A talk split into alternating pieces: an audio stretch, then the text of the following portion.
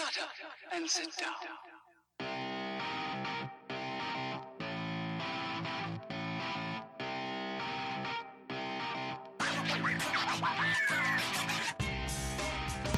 Hi, this is Claire, and this is the 12 and 12 podcast.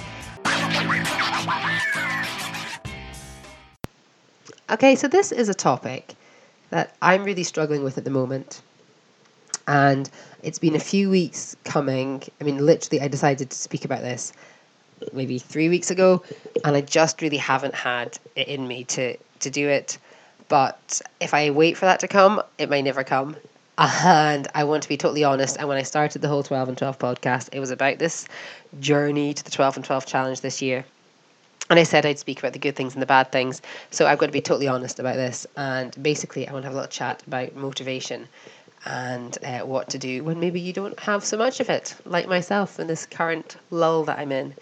Um, a few weeks ago, when I just started getting back into blogging and doing this podcast, a friend had been very excited and was asking me, you know, what are you going to talk about? What are you going to do?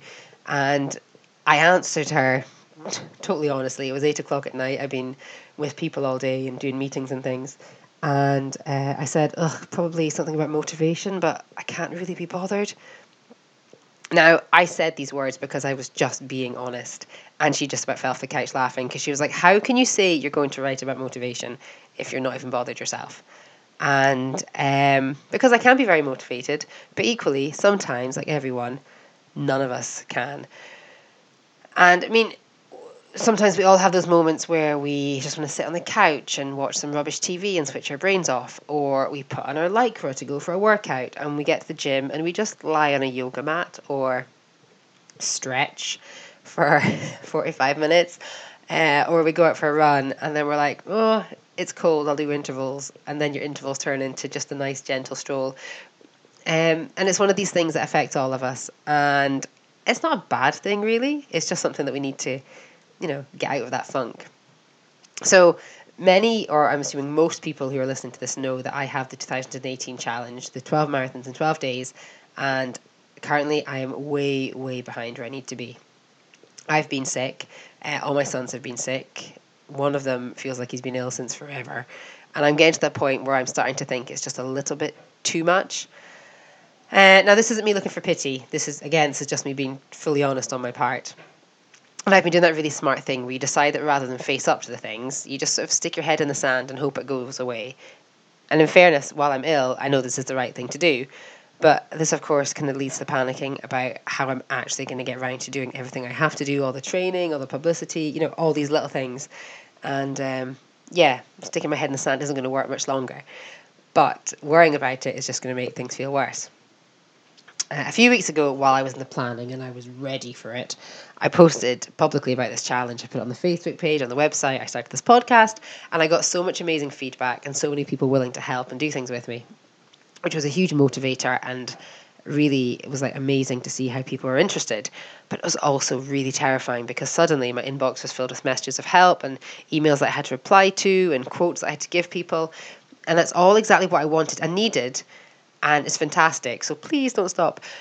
But it did leave me feeling a little bit exposed and vulnerable, and that whole ever present fear of failure, you know, lurking in the background was looming up a little bit more.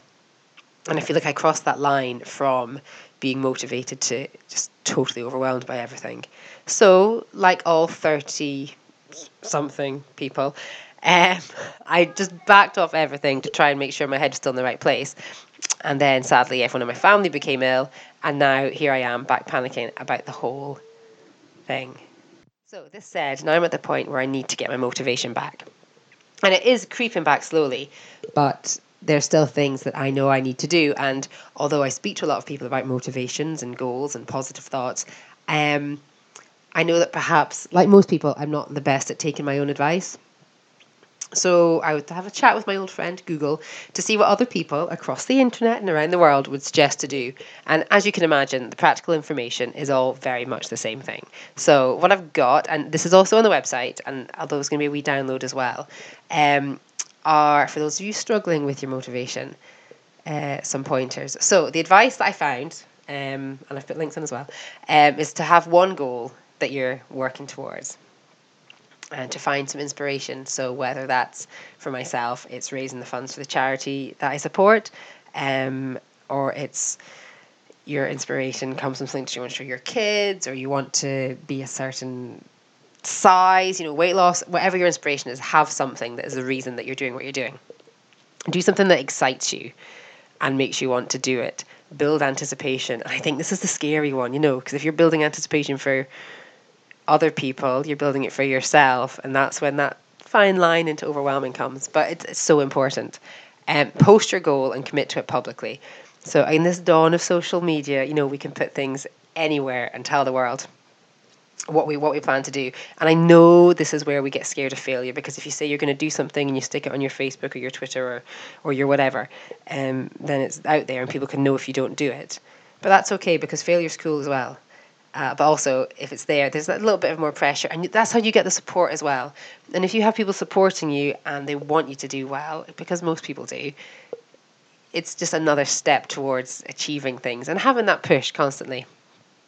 Thinking about it daily helps as well. So, if it's something that you always want to do and you know you wake up in the morning and it's like, today I have to do X because of Y and Z, then that's brilliant. So make sure it's something that sticks in your head. I can't remember what book it was in. I think it was Girl Boss, and um, the the girl had her goals were her passwords on her computer. So if it was like she wanted a new car, her password would be I W A N C. So every time she pa- typed her password into her computer, she was thinking about the goal that she was achieving. And I think that's ace, especially because it was like a work related thing. So if every time she logged into her machine to get a, you know, to, to get in to do work, she was typing in her goal. And that's the way, another way, I guess, to stick it in your mind that this is what you want to do. And uh, stick with it. Like whatever you want to do, we have to stick with it because there are days where things go wrong and that's fine. But we need to follow through and we can't just bail on the things that we want. So the one that really jumped out at me in this list in particular that I was looking at was the realization that there is an ebb and a flow to our motivation. Uh, so I, where I agree with all the points, other points that I saw on the list I've read in particular, and on all the other ones, ebb and flow jumped out to me as being so vital because this is where you find that some days you're flying high and you're so motivated and you've got so much drive and ambition to do what you want to do, and then other days it just seems completely insurmountable, and ridiculous to even dream of what you want to do. And those days are cool because I guess those are the days where you can sit and you can sulk and you can dwell on things and worry about it. But then if you really want to do something, you will do it. And when the, when you start getting those little peaks again of motivation and those glimmers of I know I can do this, they're the things you have to cling on to and go from that and ride the wave. And yeah, it's going to crash again. Oh, look at me with my metaphors. But you need to just go with the flow, literally and see where you know see where you end up because I have no doubt that anybody who sets a goal and really wants to do it will do it. So that's my word of wisdom for this week or this fortnight. Go with the flow. If you want to do it, you will. That's that. Take care. Bye.